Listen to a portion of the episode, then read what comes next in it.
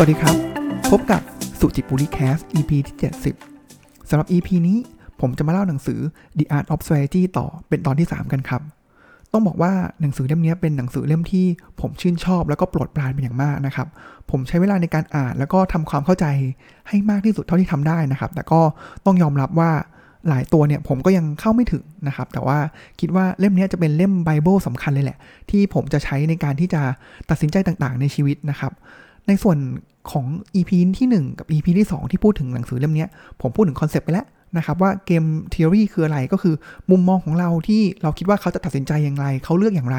เราคิดว่าเขาจะคิดว่าเราเลือกอย่างไรนะครับอันนี้ก็เป็นเกมแบบเบสิกพรินซิ p ลของเกมท h อรีนะครับแล้วมันก็จะมีเรื่องของอการเล่นเกมที่เล่นพร้อมกัน หรือว่าผัดกันเทคเทิร์นคนละตานะครับดูว่าแต่ละคนเนี่ยจะเล่นอย่างไรบ้างนะครับแล้วก็จะมีการพูดถึงว่าเฮ้ย ไอการที่เกมที่เขาเรียกว่าเป็นเล่นพร้อมกันเนี่ยครับ จริงๆแล้วเนี่ยมันมีสิ่งที่เรียกว่า strategic move ด้วย ก็คือเป็น move ที่เราบอกมาก่อน ว่าเหมือนเราส่งสัญญาณนะครับ ว่าเราจะทำสิ่งเนี้ยหรือทำสิ่งนี้ไปแล้วเพื่อให้อีกฝั่งหนึ่งเนี่ยรู้แล้วว่าเฮ้ยแนวทางที่เราจะทำเป็นอย่างไร ผมยกตัวอย่างจากใน EP ก่อนหน้านี้นะครับ แต่ว่าถ้าใครยังไม่ฟังเนี่ยครับ ก็กลับไปฟังย้อนหลังได้นะครับ จะมีเล่ามาแล้วของหนังสือเล่มนี้ 2 ตอนนะครับเขาเรียกว่า Chicken Game นะครับ Chicken Game เนี่ยคืออะไรก็คือมีวัยรุ่น 2 คนนะครับ ขับรถพุ่งตรงเข้าหากันนะครับ ถ้าใครไม่หักหลบนะครับ ชนกันแน่นอนนะครับอ่าเพราะแต่ว่าถ้าเกิดใครที่หักหลบก่อนนะครับ คนนั้นเนี่ยจะถูกเรียกว่าเป็นชิคเก้นหรือว่าพูดง่ายก็คือไก่ฟอนั่นเองนะครับอ่าพวกขี้ขาดนะครับ เพราะฉะนั้น สิ่งหนึ่งเลยเนี่ยที่สามารถทำได้ใน strategic move นะครับ ก็คืออะคนในกอนะครับที่เป็นผู้เล่นใน chicken game เนี่ยครับ ก็คือตัดสายเบรกทิ้งเลยนะครับ แล้วก็เอาก้านพวงมาลัยออก เพราะฉะนั้นเป็นการส่งสัญญาณครับว่า ฉันพุ่งตรงไปอย่างแน่นอนออฟทางเดียวที่ฉันมีก็คือพุ่งตรงไปชนอีกฝั่งหนึ่ง เพราะฉะนั้นอีกฝั่งหนึ่งรู้อยู่แล้วว่า ถ้าตัวเองไม่หักหลบยอมเป็นไก่ฝอยังไงชนแน่นอน เป็นต้นนะครับ หรือ strategic move ที่บอกว่า เราต้องการที่จะบุกยึดเมืองเมืองนึงนะครับ สิ่งที่ทำได้ก็คือเหมือนสมัยพระเจ้าตากนะครับ ก็คือทุบหม้อข้าวเลยนะครับ ก็คือไม่มีทางแหละที่จะวกถอยหลังย้อนกลับไปได้นะครับ หรือว่าการมี strategic move ก็คือ เช่น การใช้การข่มขู่การให้ incentive นะครับ ว่าอย่างเช่นถ้าเกิดในสงครามนะครับสหรัฐอเมริกาก็ข่มขู่ว่าถ้ารัสเซียโจมตีประเทศนี้ เขาก็จะโจมตีรัสเซียอย่างหนักหน่วงจริงจังด้วยเช่นกันนะครับ ก็เป็นการข่มขู่ก็เป็น มาตรการหรือว่าถ้าเกิดคุณสามารถทำสิ่งนี้ได้ ฉันก็จะให้รางวัลคุณก็อาจจะเป็นการสร้างเงื่อนไขนะครับ ก็จะมี conditional move หรือว่า unconditional move ต่างๆอันนั้นคือเป็นเบสิกเบื้องต้นนะครับ แต่คราวนี้ในส่วนที่ 3 ของหนังสือนะครับ ที่ผมจะมาเล่าในวันนี้นะครับเป็นส่วนต่อและที่จะเอาไป apply ใช้อาจจะแฝงไปด้วยเกมทฤษฎีบ้างนะครับ แต่ว่าหลายตัวเลยเนี่ยคือกลยุทธ์ที่ใช้ได้เลยในชีวิตประจำวันนะครับ ผมยกตัวอย่าง teaser ของวันนี้ก่อนนะครับ ว่าเฮ้ยมันน่าสนใจจริงๆสำหรับผมนะ ก็คือเมื่อกี้เราพูดถึง strategic move แล้วใช่ไหมครับ แต่ว่าอีกประเด็นหนึ่งเลยเนี่ยครับเขาเรียกว่ามันเป็นเรื่องของข้อมูล ใครรู้ข้อมูลมากกว่ากัน เราจะส่งสัญญาณอย่างไรว่าเฮ้ยเรามีข้อมูลมากกว่า เราควรทำอย่างไร แล้วถ้าเกิดเรามีข้อมูลน้อยกว่า เราควรทำอย่างไรอะอันนั้นเป็นเรื่องหนึ่งที่น่าสนใจมากนะครับ อันต่อมาก็คือเรื่องของ cooperation นะครับว่าถ้าเกิดคนส่วนใหญ่ในสังคมเนี่ยทำแบบเนี้ย เราจะเปลี่ยนแปลงอย่างไร หรือว่าเราเปลี่ยนแปลงไม่ได้นะครับ อันนี้มีตัวอย่างที่ชัดเจนแล้วก็น่าสนใจนะครับ อันต่อมาครับเป็นเรื่องของการ auction นะครับการประมูล อันเนี้ยเขามีกลยุทธ์ที่หลากหลายนะครับ แล้วก็เดี๋ยววันนี้ผมจะเล่าให้ฟังครับว่าเฮ้ยรูปแบบการประมูลที่มีอยู่ในโลกเนี่ยมันมีอะไรบ้างที่น่าสนใจนะครับ แล้วก็มันมีแง่มุมที่ผมว่าเออมันมันคิดแล้วลึกซึ้ง หลายอย่างหลายด้านเลยนะครับ แล้วก็จะมีเรื่องของการ bargaining นะครับ การต่อรอง เรื่องของ voting นะครับก็การไปโหวตลงคะแนนไปเลือกตั้งอะไรเป็นต้นนะครับ แล้วก็เรื่องสุดท้ายนะครับที่เป็นเหมือนเป็นแอปพลิเคชันการนำ strategy หรือว่าเกมทีรีมาใช้งานของวันนี้นะครับ ก็คือเรื่องของการให้ incentive อะมาที่เรื่องแรกก่อนเลยครับ เรื่องของข้อมูล ผมว่าใช่เรื่องของไซตี้อย่างหนึ่งเลยนะครับ มันคือการที่เราเนี่ย รู้ข้อมูลของเรา รู้เขารู้เรานะครับ แล้วก็จริง ๆ แล้วหลายครั้งแต่ของจริงเนี่ยเราก็ไม่รู้เขาไม่รู้เรา แล้วมันมีหลายสิ่งหลายบางอย่างที่เกิดขึ้นที่เราไม่รู้ แต่ว่าคำถามที่เขาตั้งต้นเลยครับ ก็คือว่าเฮ้ยเราสามารถเชื่ออีกฝั่งหนึ่งได้ไหม ถ้าเกิดอีกคู่แข่งเราหรือว่าฝั่งตรงข้ามของเราเนี่ยเขาพูดอะไรมาเนี่ยเราสามารถเชื่อได้ไหมนะครับ หนังสือบอกเลยว่าเชื่อไม่ได้นะครับ มันชัดเจนมาก เพราะว่า เราต้องรู้ก่อนว่า สิ่งที่เขาพูดมาเนี่ยมัน interest ของเขาเนี่ยคืออะไรนะครับ มีตัวอย่างหนึ่งที่ผมว่าอันนี้เป็นอาจจะเขาพยายามจะโยงมาให้นะครับ แต่ผมอยากจะมาเล่าให้ฟังแล้วก็ชวนคิดนะครับ เขาเรียกเคสเนี้ยครับว่า King Solomon Dilemma นะครับ ก็เคสเป็นอย่างนี้ครับ King Solomon เนี่ยเขาก็เดินทางไปในป่านะครับก็เสด็จเดินทางไปในป่า แล้วเขาก็เห็นผู้หญิงสองคนครับกำลังฉุดกระชากแย่งเด็กคนหนึ่งอยู่ นะครับแล้วพอ King Solomon เห็นเนี่ยเขาก็เลยถามว่าทะเลาะกันเรื่องอะไรแย่งเด็กกันทำไมนะครับทั้งหญิงหญิงทั้งสองคนเนี่ยต่างก็บอกว่าเด็กคนนี้เป็นลูกของตัวเองนะครับเขาก็เลยฉุดกระชากแย่งกันนะครับ King Solomon เห็นเห็นดังเช่นนั้นครับเขาก็เลยหาทางแก้ว่าเอ๊ะเราจะแก้ไขยังไงดีนะครับเขาก็เลยบอกว่าถ้าตกลงกันไม่ได้ สิ่งที่เขาจะทำก็คือ เขาก็จะ ผ่าเด็กคนนี้ออกเป็นสองท่อนนะครับ แล้วก็แบ่งกันทั้งสองคน ซึ่งการที่จะผ่าเด็กได้เนี่ยก็คือหมายความว่าเด็กคนนั้นนะต้องเสียชีวิตไปแล้วใช่ไหมครับ ระหว่างที่คิงโซมอนเนี่ยเงื้อกำลังจะเงื้อดาบลงไปฟันเด็กคนนั้น อะหญิงคนแรกครับ ก็บอกหยุดหยุด เด็กคนนี้ไม่ใช่ลูกของฉัน เอาเด็กคนนี้เป็นของคนที่สองเด็กคนนี้เป็นลูกของคนที่สองนะครับ เห็นเช่นนั้นแล้วเนี่ยคิงโซมอนก็ยิ้มครับ บอกว่าสุดท้ายเขาก็ตัดสินใจว่ามอบเด็กคนนี้ ตัดสินว่าเด็กคนนี้เป็นเด็กเป็นลูกของหญิงคนแรกที่บอกว่าไม่ใช่ลูกของตัวเองเป็นลูกของคนที่สอง โดยให้เหตุผลว่าเขาเห็นถึงความรักความเมตตาจากหญิงคนนี้นะครับ ที่ยอมที่จะเสียสละลูกของตัวเองให้ไปอยู่กับหญิงอีกหนึ่งคน โดยที่ถึงแม้ว่าเขาจะไม่ได้เป็นคนดูแลเด็กก็ตาม แต่ว่าเขาด้วยความเป็นแม่เรื่องก็แบบโหซาบซึ้งกินใจมากเลยนะครับ ลองย้อนกลับมาครับ มองในมุมมองของนัก game theory สิครับ จริง ๆ แล้วเขาบอกเลยว่าการตัดสินของ King Solomon เนี่ย มันเต็มไปด้วยความบังเอิญและความโชคดีเท่านั้นเลย เพราะถ้าเกิดหญิงคนแรกเนี่ยรู้ว่า King Solomon เนี่ยคิดอะไรอยู่นะครับ คิดแบบประมาณว่า เฮ้ย ต้องการคนที่เมตตา ต้องยอมเสียสละ เพื่อที่จะเป็นสตอรี่ที่แบบให้คนชื่นชมในความเมตตา ความชาญฉลาด จริง ๆ แล้วเนี่ย ถ้าหญิงคนนี้รู้ แล้วเขาไม่ใช่แม่ที่แท้จริงนะครับเขาก็สามารถที่จะ acting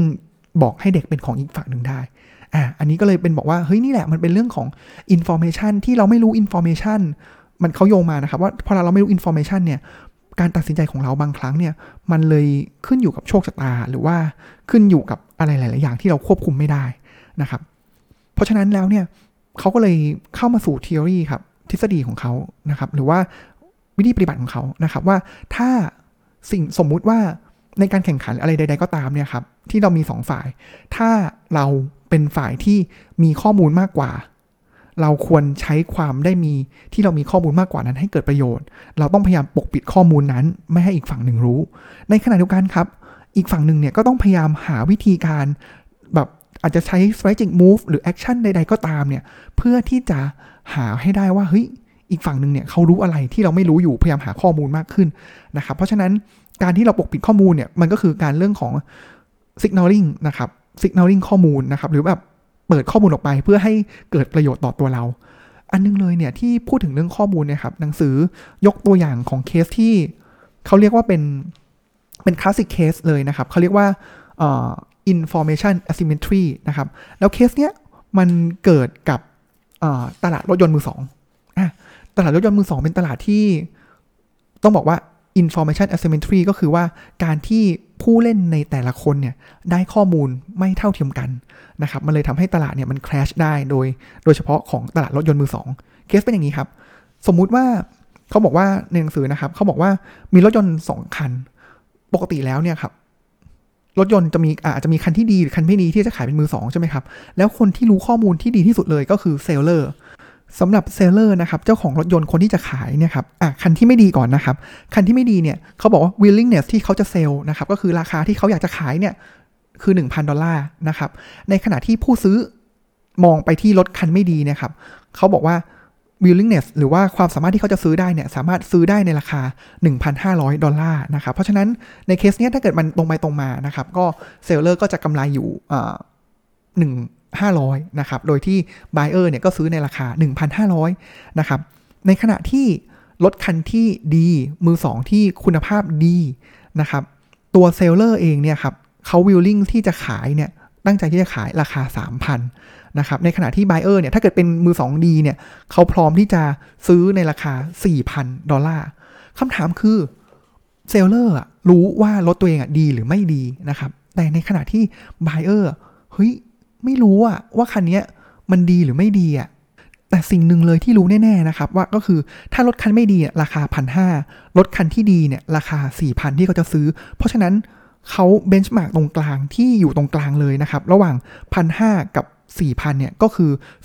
2,750 เพราะฉะนั้นเนี่ยคือค่ากลาง ทีนี้เกิดอะไรขึ้นล่ะครับแปลว่าเขาก็อาจจะแบบพอเราเขาไม่รู้เขาก็จะมองไปที่ค่ากลางก่อนถูกไหมครับ พอเราเป็นค่ากลางก็คือ ที่เขาจะซื้อได้เนี่ยก็คือ 2,750 คราวนี้คนขายรถที่รถคุณภาพดีที่เขาอยากจะขายในราคา 3,000เนี่ยครับเฮ้ยเขาไม่โอเคแล้วนะครับราคาที่เขามองคือ 3,000 แล้วถ้าเกิดขายจริงเนี่ยเขาอาจจะขายได้ 4,000เขาไม่เอา เพราะฉะนั้นกลุ่มคนที่เจ้าของเซลเลอร์ที่รู้ว่ารถของตัวเองดีเนี่ย ก็จะค่อนข้างที่จะออกจากตลาดไป เพราะว่าไบเออร์เนี่ยสุดท้ายแล้วเขาไม่รู้นี่ว่าดีไม่ดี เพราะฉะนั้นเขาก็เลยพร้อมที่จะซื้อในราคาตรงกลางก็คือ 2,750 เพราะฉะนั้นตลาด ของรถยนต์มือสองเนี่ย มันจึงเต็มไปด้วยรถยนต์ที่คุณภาพไม่ดี แล้วสุดท้ายแล้วตลาดมันก็คราชนะครับ หนังสือเนี่ยแนะนำนะครับว่าสุดท้ายแล้วเนี่ย มันก็เป็นเหมือนอตลาดรถยนต์มือสองสมัยนี้นะครับ ว่า เฮ้ย แล้วเราจะทำยังไงให้ information เนี่ย มันไม่ asymmetry นะครับ คือ buyer เนี่ยสามารถเข้าถึงข้อมูลได้เป็นอย่างดี เพราะฉะนั้นสิ่งที่เขาทำก็คืออาจจะมี อะ ผมยกตัวอย่างเช่น Toyota ชัว นะครับเขาก็จะเป็นตัวกลางที่จะมาการันตีเขาอของเขานะครับ หรืออาจจะเป็นอีซูซูเขาจะมีของเขานะครับ หรือว่าธนาคารนะครับอของยกตัวอย่างเช่นทหารไทยธนาชาตินะครับ ก็เป็นผู้นำเรื่องอสินเชื่อรถยนต์เนี่ยเขาก็จะมีการการันตี TTB Drive อะไรของเขาเป็นต้นนะครับ เพื่ออะไรเพื่อที่ถ้าเกิดเขาสามารถที่จะทำให้ตลาดของมือสองเนี่ยมันไม่ crash ได้ พอตลาดมือสองไม่ crash แปลว่าอะไร แปลว่าคนที่มีรถยนต์มือหนึ่งอยู่เนี่ย เขาสามารถขายรถมือสองในตลาดมือสองได้ แล้วเขาก็จะได้ไปซื้อรถในตลาดมือหนึ่ง ก็เป็นผลดีต่อค่ายรถยนต์หรือว่าทางธนาคารบริษัทสินเชื่อนะครับเนี่ยมันก็เป็นเป็นตัวอย่างของ information asymmetry ที่ผู้เล่นแต่ละคนเนี่ยต้องเล่นกับข้อมูล ถ้าเราเป็นฝ่ายได้เปรียบ เราทำยังไงก็ได้ให้เราต้อง ใช้ความได้เปรียบนั้น เรารู้ข้อมูลมากกว่าต้องใช้ความได้เปรียบนั้น แล้วก็ปกปิดข้อมูล แต่ว่าถ้าเราได้ต้องการข้อมูลเนี่ยเราก็ต้องใช้วิธีการสกรีนนิ่งนะครับเคสเนี้ยมันเป็นเคส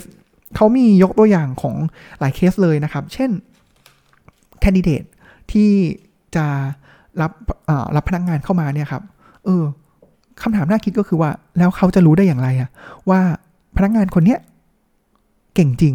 นะครับ เพราะฉะนั้นเขามันก็เป็นเรื่องของปัญหาของ information asymmetry บางคนเนี่ยเขาก็พูดถึงเรื่องของอะต้องมีวุฒิของ MBA มาประกอบ มันก็เกิดคำถามต่อนะครับว่าแล้วรู้ได้ไงว่า MBA เนี้ยถึงแม้ว่าจะมี MBA จาก Ivy League แล้วรู้ได้ไงว่าเขาเก่งจริงนะครับเขาก็จะมีลงดีเทลไปอีกนะครับ แต่ว่าอาจจะไม่สามารถอธิบายได้หมดเพราะว่าโอ้โหมันลงดีเทลแล้วลึกแล้วคิดซับซ้อนมากนะครับอ่าอันนี้ก็เป็นตัวอย่างหนึ่งที่พูดถึงเรื่องของ information asymmetry นะครับ ในอีกแง่หนึ่งนะครับเขาบอกว่าเออนี้น่าสนใจนะครับ คือเขาเรียกว่าเป็นการ signaling ข้อมูลนะครับ หรือการหาตรวจดูสัญญาณของข้อมูล อย่างเช่นเรื่องของ information asymmetry นะครับ บางครั้งเนี่ย การที่เราไม่ได้สัญญาณอะไรออกไปเนี่ยมันก็อาจจะเป็นการส่งสัญญาณได้เหมือนกัน อันนี้ก็เป็นสิ่งที่เขาบอกด้วยเป็นตัวอย่างเหมือนกันนะครับ อันนี้เขายกตัวอย่างของใน เชลล์โฮมนะครับก็เป็นตอนที่ผมชอบมากเลยก็คือ The House of Baskerville นะครับหมาป่าแห่ง Baskerville มันเกิดเหตุฆาตกรรมขึ้นนะครับ แล้วก็เขาก็จะสงสัยว่าเป็นหมาแบบหมาปีศาจตัวหนึ่งอะไรอย่างนี้นะครับ แต่สุดท้ายก็เป็นฆาตกรที่อ้างเป็นหมาแบบอ้างเรื่องราวของหมานะครับ แต่ว่าคืนที่ก่อเหตุฆาตกรรมเนี่ยเฮ้ยการหมาเนี่ยมันจะอยู่ตัวบ้านที่ตัวปราสาทอยู่แล้วนะครับ แต่ว่า คืนนั้นเนี่ยหมาไม่เห่าเลย เพราะฉะนั้นสิ่งที่เชอร์ล็อกโฮมข้อสันนิษฐานแรกเลยก็คือว่า คนที่เป็นฆาตกรที่บุกเข้าไปในบ้านเนี่ย ต้องเป็นคนที่รู้จักกับหมาตัวนี้เป็นอย่างดีนะครับ เพราะฉะนั้นเนี่ยการที่ไม่ส่งสัญญาณมันก็อาจจะเป็นการส่งสัญญาณได้นะครับอันนี้ก็เป็นเคสที่น่าสนใจนะครับ ก็ต้องลองดูดีๆนะครับในการที่เราจะหาข้อมูลหรือบางครั้ง การที่เขาไม่ให้ข้อมูลอะไรมาเลย ไม่เปิดอะไรเลยเนี่ย มันก็อาจจะเป็นการส่งสัญญาณออกมาได้เช่นกันนะครับ อีกตัวอย่างถ้าเกิดเอาเรื่องของสัญญาณนะครับ หรือว่าไม่ส่งสัญญาณออกมา แล้วก็รวมกับเรื่อง MBA นะครับเขาก็บอกว่าเอออันนี้เป็น observation หรือว่าเป็นเขาเก็บสถิติมาด้วยเหมือนกันนะครับ ว่าการที่คนคนหนึ่งนะครับเขาพยายามที่จะบอกว่าตัวเองจบ MBA หรือว่าอย่างในเมืองไทยเราเลยนะครับ ที่ใครที่จบด็อกเตอร์มาเนี่ยก็จะขึ้นด็อกเตอร์อยู่ข้างหน้านะครับเขาบอกว่าในวัฒนธรรมต่างชาติเนี่ยคนที่เก่งนะครับ หรือว่าแบบ มีความสามารถมากนะครับ เขาก็จะไม่ได้บอกว่าเฮ้ยจบนู่นนี่นั่นใหญ่โตขึ้นด็อกเตอร์นำหน้านะครับ ในขณะที่คนที่ก็แบบ moderate กลางๆเนี่ยเขาก็พยายามจะส่งสัญญาณต่างๆ ออกมาว่าเฮ้ยฉันมีวุฒิอย่างนั้นอย่างนี้มากมายเลยนะ เป็นต้นนะครับ อันนี้ก็เป็นการนำสัญญาณกับนอนน็อตสัญญาณเนี่ยนำมาใช้ในชีวิตจริงนะครับอะอันนี้ก็มีตัวอย่างอีกหลายอันที่ผมว่าน่าสนใจนะครับ แต่ว่าโอ้โหมันยาวยาวมากเลย แล้วก็เอาจริงบางอันผมก็ยังไม่ได้เข้าใจ ลึกซึ้งขนาดนั้นด้วยนะครับอะมาที่บทต่อไปนะครับ อันนี้สั้นๆนะครับ เรื่องของ cooperation นะครับ หรือว่า coordination นะครับ อันเนี้ยเขาใช้ตัวอย่างที่ชัดมากเลยนะครับ ก็คือว่าอย่าง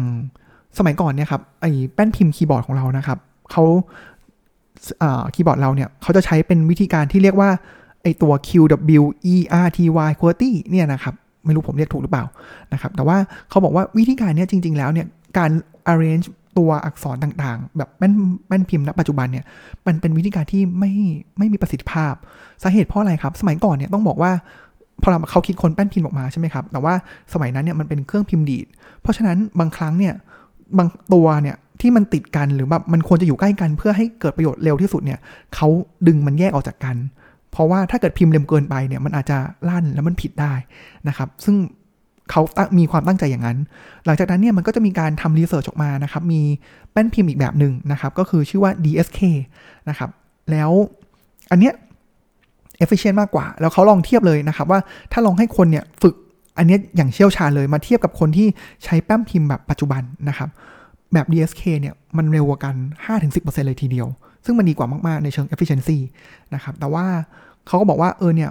ข้อหนึ่งเลยนะครับของด้านนี้ก็คือว่า การที่เราจะเปลี่ยนได้เนี่ยคือมันมันต้องเปลี่ยนทั้งแผงเลยครับ เปลี่ยนตั้งแต่คนใช้นะครับแล้วช่วงอย่างผมเนี่ยพิมพ์สัมผัสได้ใช่ไหมครับของแป้นพิมพ์แบบ QWERTY เนี่ยแต่ว่าถ้าเกิดจะเปลี่ยนเป็นอีกแบบหนึ่งเนี่ยคือมันต้องใช้เวลาหลายเดือนเลยกว่าจะเปลี่ยนได้นะครับแล้วต้องไปเปลี่ยนที่ผู้พิมพ์ผู้ผลิตคีย์บอร์ด ผู้ผลิตคอมพิวเตอร์ต่างๆเนี่ยครับเพราะฉะนั้นมันเลยต้องใช้ cooperation แล้วบางครั้งเนี่ย cooperation มันก็มันต้อง ต้องทุกคนนะครับ มันเลยอาจจะไม่เพียงพอ เขายกตัวอย่างของในเรื่องของ climate change ก็เหมือนกันนะครับ ที่ทุกวันนี้หลายคนต่างตระหนักนะครับว่า climate change มันเป็นปัญหาใหญ่ของโลกจริง ๆ นะครับ แต่ว่าถามว่าเราเราทำจริงจังขนาดนั้นไหมนะครับ มีประชุม Paris Accord มี Paris Agreement 1.5 องศา แต่สุดท้ายแล้วเนี่ยกลับมาเนี่ย คือพอลามีคนหนึ่งไม่ทำเนี่ย มันไม่ได้ cooperation ทั้งหมดเนี่ยมันก็ไม่สามารถที่จะทำให้สิ่งสิ่งนี้มันไปต่อได้นะครับ อันนี้เขาก็ยกเคสขึ้นมานะครับแล้วก็แต่ว่าเขาก็บอกว่าเออมันมันก็มีหลายเคสนะที่ทำสำเร็จเช่นไอตัวสารเอ่อ CFC มั้งครับถ้าผมจะไม่ผิดที่ทำให้มีผลต่อโอโซนเนี่ยอันนี้พอเราทุกคนตระหนักเขาเปลี่ยนทันทีทั้งโลก มันก็สามารถทำได้เกิด cooperation ของทั้งโลกได้นะครับ ถึงตรงนี้แล้วก็ผ่านไปแล้ว 2 หัวข้อนะครับ มาถึงหัวข้อที่ผมผมชอบมากนะครับ แล้วก็เปิดโลกผมมากเลยนะครับ ก็คือเรื่องของการ bidding การประมูล auction นะครับอ่าอันเนี้ยเขาแบบเล่าแบบหลายมุมมากเลยนะครับ ก็คือมีเขาเรียกว่า auction หลายประเภทมากนะครับ เช่นเขาเรียกว่า English auction Japanese auction นะครับ แล้วก็จะมี Vickrey auction แล้วก็ จะมี Dutch Auction นะครับ มาดูกันครับว่าการประมูลแบบต่างๆเนี่ยมันแตกต่างกันอย่างไร แล้วมันมีความน่าสนใจอย่างไรนะครับ แต่ต้องบอกเลยนะครับว่าการประมูลเนี่ยมันคือโอ้โหมันคือที่สุดของกลยุทธ์เลยนะครับ แล้วหนังสือเล่มนี้มองออกมาได้อย่างเออน่าสนใจอะ่ะน่าละเอียดแล้วก็น่าสนใจมากนะครับ มาเริ่มกันที่อันแรกเลยนะครับ ก็คือ English Auction นะครับ อันเนี้ย ตรงไปตรงมานะครับก็คือเขาเรียกว่าเป็น ascending นะครับก็คือถ้าเกิดมีนึกภาพนะครับว่าแบบมีโถงอยู่นะครับแล้วก็มีคนที่เคาะประมูลอยู่ข้างหน้านะครับแล้วก็แต่ละคนก็ชูตัวเลขขึ้นไปเรื่อยๆนะครับว่าใครจะบิดเท่าไหร่นะครับเช่นอะเริ่มต้นที่ 1 บาทนะครับก็เพิ่มขึ้นไปเพิ่มขึ้นไปเรื่อยๆนะครับผมยกคนอื่นยก นะครับแล้วสุดท้ายถ้าเกิดมีคนประมูลไปถึง 1,000 บาทใช่ไหมครับเขาก็จะบอกว่า 1,000 บาทครั้งที่ 1 ครั้งที่2นะครับถ้าเกิดมีคนยกต่อ มันก็จะประมูลอย่างเงี้ยต่อกันไปเรื่อยๆนะครับจนสุดท้ายไม่มีใครที่จะมาบิดแข่งต่อด้วยนะครับอันนี้คือ English auction นะครับอันต่อมานะครับก็คือเขาเรียกว่าเป็น Japanese auction ครับจริง ๆ แล้วก็มีความใกล้เคียงกันนะครับ แต่ว่าเซตอัพของการประมูลแบบญี่ปุ่นเนี่ยจะแตกต่างกันนะครับ สิ่งที่ ทำของ Japanese auction นะครับ ก็คือพูดง่ายๆก็คืออะอันนี้คือทุกคนยกมือค้างไว้ที่ราคา 1 บาทนะครับ แล้วคนที่เป็นโฮสของการประมูลเนี่ยเขาก็จะเพิ่มราคาขึ้นไปเรื่อยๆนะครับ เช่นพอเราไปถึง 500 แล้วผมรู้สึกไม่สู้แล้วนะครับ ผมก็จะเอามือลงนะครับ แล้วก็จนถึงสุดท้ายที่มีคนยกมือเป็นคนสุดท้ายนั่นแหละครับ จะเป็นผู้ชนะ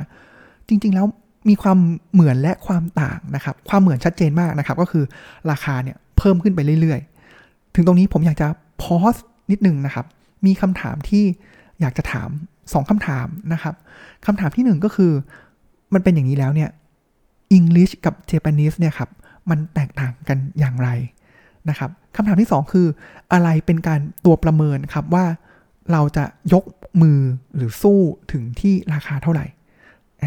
ลองลองนึกดูนะครับ จุดต่างสำคัญนะครับ ระหว่าง English กับ Japanese auction ถึงแม้ว่ามันจะเป็นราคาที่เพิ่มขึ้นเรื่อยๆเหมือนกันนะครับ ก็คือว่าในตัว English เนี่ยเหมือนกับว่าข้อมูลเนี่ยเราไม่รู้เลยว่าคู่แข่งของเราคือใคร อย่างเช่นทีแรกเนี่ยผมอาจจะเป็นผมกับในคนข้างๆ ใน B บิดกัน 2 คนไปเรื่อยๆเรื่อยๆใช่ไหมครับ จนถึงหลังๆ แล้วเนี่ยเฮ้ยเริ่มเหนื่อยแล้ว ผมก็ B เริ่มถอยแล้ว แต่สุดท้ายแล้วเนี่ยผมก็นึกว่าผมจะชนะแล้วเพราะว่าผมแข่งกับ B มาตลอดใช่ไหมครับ แต่ว่าสุดท้ายก็จะมี C ขึ้นมาอีกคนนึง แล้วพอ C ขึ้นมาผมสู้ไม่ไหว มี D ขึ้นมาอีก ทั้งทั้งที่ C กับ D เนี่ยไม่เคยที่จะลงมาร่วมแข่งตั้งแต่ตอนแรกเลยนะครับ เพราะฉะนั้นผมจะไม่รู้แล้วว่าข้อมูลก็คือใครเป็นคู่แข่งของผมบ้างตั้งแต่ต้นนะครับ หรือรู้ตลอดครบนะครับ ในขณะที่เจแปนิสเป็นยังไงครับทุกคนยกมือหรือทุกคนกดปุ่มค้างไว้ แล้วค่อยถอนปุ่มออกหรือยกมือลง เพราะฉะนั้นแบบเจแปนิสเนี่ยครับ เขาก็จะเห็นว่าใครเป็นคู่แข่ง ย้อนกลับมาครับพอเรารู้ว่าใครเป็นคู่แข่งสุดท้ายแล้วเนี่ย ถ้าเราทำการบ้านมาก่อนปกติการการประมูลเนี่ยเขามักจะทำการบ้านมาก่อนว่าเฮ้ยแต่ละคนเนี่ยเขาต้องการสิ่งสิ่งนี้ไหมเขามีกำลังซื้อขนาดไหน และต่อด้วยคำถามที่ 2 ก็คือ value ที่เขามองหรือคุณค่าที่เขามองในสิ่งสิ่งนั้นเนี่ยเป็นอย่างไรนะครับ เพราะฉะนั้นมันเลยสอดคล้องกันนะครับว่าเฮ้ยแล้วคำถาม ที่ 2 ก็คือว่าไอ้ value ตัวเนี้ยมันมาได้อย่างไรนะครับ หนังสือก็ให้ไกด์ไลน์สั้นๆ ง่าย ๆนะครับ ว่ามัน value เนี่ยมันมาได้ 2 ทางนะครับ ก็คือมาจาก private กับ common นะครับ ก็คือความชื่นชอบส่วนตัวนะครับ แบบเฮ้ยฉันอยากได้สิ่งเนี้ยประมูลเท่าไหร่ก็ไม่รู้แหละนะครับ กับอย่างหนึ่งก็คือเฮ้ยเขาเล็งแล้วว่าอันเนี้ยถ้าเขาได้ไปอย่างเช่น การประมูล ประมูลสมรทานน้ำมันหรืออะไรอย่างนี้เป็นต้นนะครับ เขารู้ว่าเขาสามารถที่จะนำไปขายต่อได้เท่าไหร่ ซึ่งถ้าเกิดเขาไม่ได้มี private value อยู่แล้วใช่ไหมครับ แล้วเขารู้ว่าเฮ้ยถ้าเขาประมูลอันเนี้ยแล้วเขาจะสามารถไปนำไปขายต่อได้1ล้านห้าแสนเพราะฉะนั้นเขาอาจจะประเมินว่าเฮ้ยราคาที่เขาสามารถรับได้เนี่ยอยู่ที่1ล้านสามล้านสี่แล้วเขายังนำไปขายได้กำไรเป็นต้นนะครับ อันนี้คือวิธีการมองว่า value เป็นอย่างไร แล้วก็ความแตกต่างระหว่าง Japanese กับ English auction เป็นอย่างไรนะครับ และอีกมุมหนึ่งนะครับของอันนี้นะครับ ถ้ามองให้ลึกซึ้งผมผมชอบมุมมองนี้มากเลยนะครับเขามองลึกมากนะครับ ก็คือว่ารู้ไหมว่าจริง ๆ แล้วเนี่ยครับเขาบอกว่าราคาของผู้ที่ชนะอะราคาของผู้ที่ชนะการประมูลนะครับ จะเท่ากับ second highest valuation หมายความว่าอะไรครับก็คือคนคนที่ ประมูลอันดับ 2 มูลค่าของคนที่ประมูลอันดับ 2 นั่นเอง เพราะอะไรครับ เพราะว่าพอเวลาอันดับ2เนี่ยเขายอมแพ้แล้วเนี่ยครับไอคนที่ชนะเนี่ยก็เพิ่มราคาไปนิดนึง แต่จริง ๆ แล้วเนี่ย ราคาเนี่ยมันก็ค่อนข้างที่จะใกล้เคียงกับ second highest valuation นะครับอะทีนี้พอมันเป็นอย่างนี้แล้วเนี่ยครับเขาเลยมีการ twist อีกแบบหนึ่งครับเขาเรียกว่า Vickrey auction นะครับ ก็เป็นเอ่อ เป็นคนคนคิดนะครับก็เป็นผู้ได้รับรางวัล Nobel Prize นะครับจากมหาลัยโคลัมเบียนะครับก็คือ weekly auction เนี่ยเขาทำงี้ setup เขาเป็นอย่างนี้ครับ ก็คือว่า bidder ทุกคนนะครับ ก็ต้องประมูลราคาของสิ่งสิ่งหนึ่งเนี่ย สมมุติอันอาจจะเป็นประมูลสัมปทานของโทรคมนาคมคลื่นความถี่โทรคมนาคมนะครับ และ ผู้ชนะการประมูลอ่า twist อันนี้ดีๆนะครับ ปกติแล้วเนี่ย ถ้าเกิดเป็นปิดแบบเหมือนเป็น sealed envelope อ่า auction หรือปิดซองประมูลเนี่ยครับใครที่ให้ราคาสูงสุดเนี่ยจะเป็นคนชนะ แต่ว่าปัญหาเนี่ยอันนั้นเนี่ยมันมักจะเกิดก็คือว่า ก็ในเมื่อเราไม่รู้ว่าเฮ้ยแต่ละคนให้แวลูมันเท่าไหร่อะจริง ๆ แล้วอันดับที่1เนี่ยครับอาจจะประมูลหมื่นล้านนะครับแต่ว่าอันดับ 2 3 4เนี่ยอาจจะอยู่แค่พันล้านนะครับมันเลยทำให้โอ้โหอันดับหนึ่งนี่แบบ โอเวอร์แวลูไปมากๆ ซึ่งอาจจะเป็นข้อดีของผู้จัดการประมูลก็ได้นะครับ แต่ว่าในฐานะของผู้ที่ประมูลแล้วเนี่ย เออ มันมันโอเวอร์แวลูไปเยอะมากๆนะครับ เพราะฉะนั้น weekly auction เนี่ยครับ สิ่งที่เขาทำเลยเนี่ยครับ ก็คือว่าผู้ที่ชนะการประมูลนะครับ อะฟังดีๆนะครับ ผู้ที่ชนะการประมูล ไม่ต้องจ่ายในราคาที่เขาบิดมา แต่จ่ายในราคาที่อันดับ 2 ให้ราคามา อ่า เพราะฉะนั้นแล้วเนี่ยเซตอัพแบบนี้แล้วเนี่ยครับ มันเลยคล้ายคลึงกับ English กับ Japanese auction แล้วข้อดีของสิ่งนี้คืออะไรครับ ข้อดีของสิ่งนี้เลยเนี่ยครับ ก็คือว่าเขาบอกว่า เพราะฉะนั้นแล้วเนี่ยคู่คนที่เข้าร่วมประมูลเนี่ยกลยุทธ์ที่ดีที่สุด หรือเขาเรียกว่าเป็นทางเลือกที่ถูกต้องที่สุดดีที่สุดเนี่ย dominant strategy นะครับ ก็คือว่า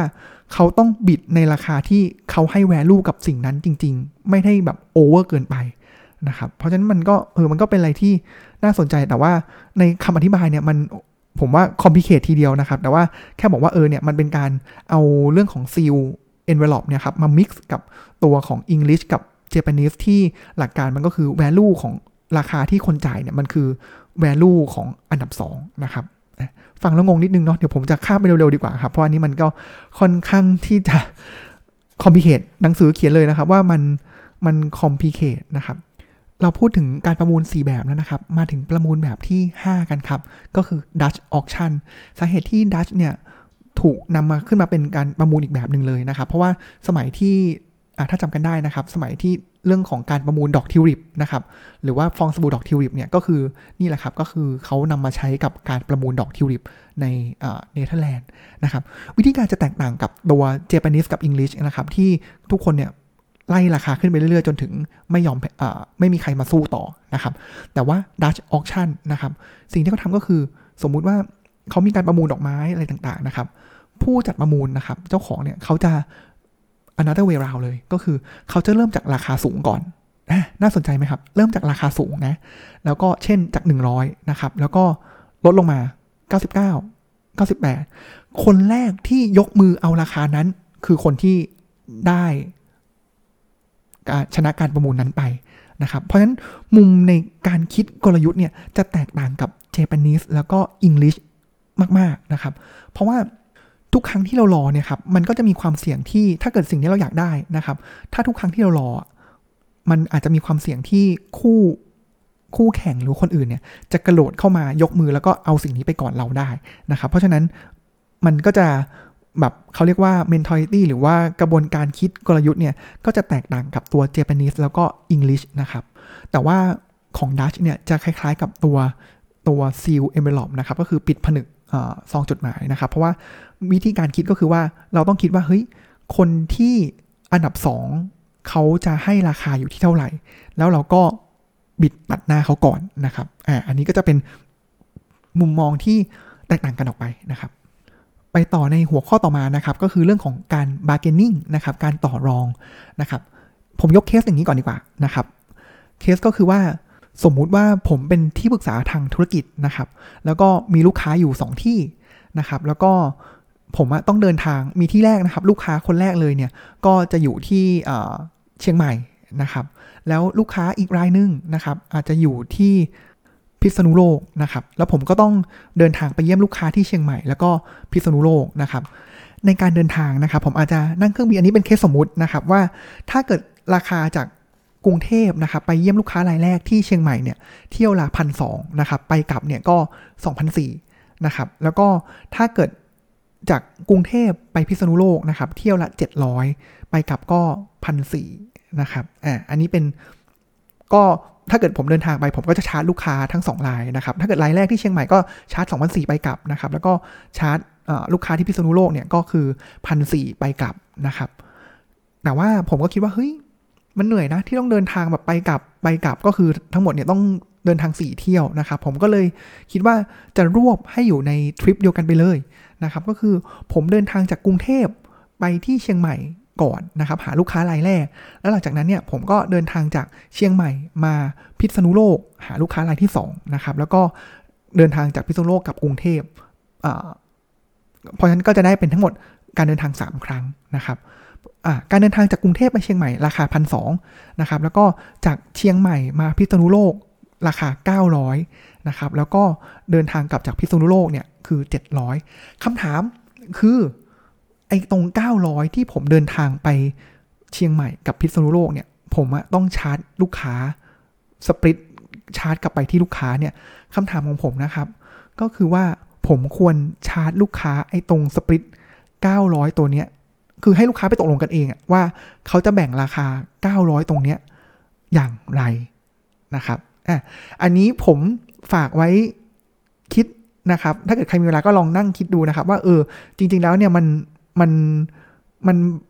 ง่ายมากวิธีง่ายมากเลยก็คือแค่ว่าหารครึ่งเลยดีไหมนะครับ หรือว่าเราจะไม่หารครึ่งหรือใบเอาทำเป็นสัดส่วนอะไรเนี่ยลองลองนึกดูนะครับ แล้วเดี๋ยวครั้งหน้ามาต่อกันนะครับ ทีแรกตั้งใจว่าจะจบหนังสือเล่มนี้ตอนนี้เลยนะครับ แต่ว่าดูแล้วนี่ก็ครึ่งชั่วโมงแล้ว ผมว่าเพื่อนเพื่อนผู้ฟังนั่นก็น่าจะเหนื่อยน่าดูส่วนผมเองนี่ก็ใช้พลังพอสมควรเลยกับ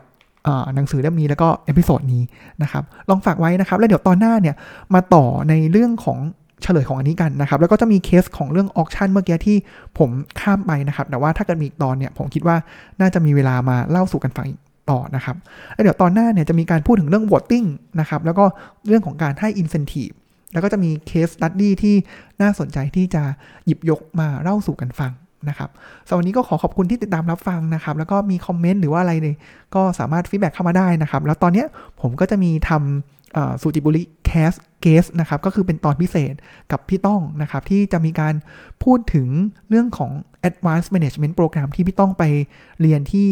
มหาลัยชั้นนำระดับโลกเลยนะครับ ที่ INSEAD เนี่ยมานะครับ แล้วก็มาเล่าสู่กันฟัง ซึ่งมันเป็นคอนเทนต์ที่ผมว่าเออมัน exclusive นะครับ แล้วก็คิดว่า โอกาสที่คนคนนึงจะไปเรียนเนี่ยมันมันน้อยมากเลยนะครับ เพราะว่ามันต้องเป็นคนที่ต้องทำงานแบบเป็น senior management มาเป็น 10 ปีถึงจะไปเรียนได้นะครับ ก็ชวนฟังนะครับ ถ้าเกิดสนใจนะครับ น่าจะมีเป็นซีดีที่น่าจะมี 5-6 ตอนนะครับ แต่ว่าในส่วนของเกมเทอรี่ The Art of Strategy หนังสือเล่มนี้เนี่ย เดี๋ยวมาต่อกันในครั้งหน้านะครับสำหรับวันนี้ขอบคุณที่ติดตามรับฟัง แล้วก็ขอกล่าวคำว่าสวัสดีครับ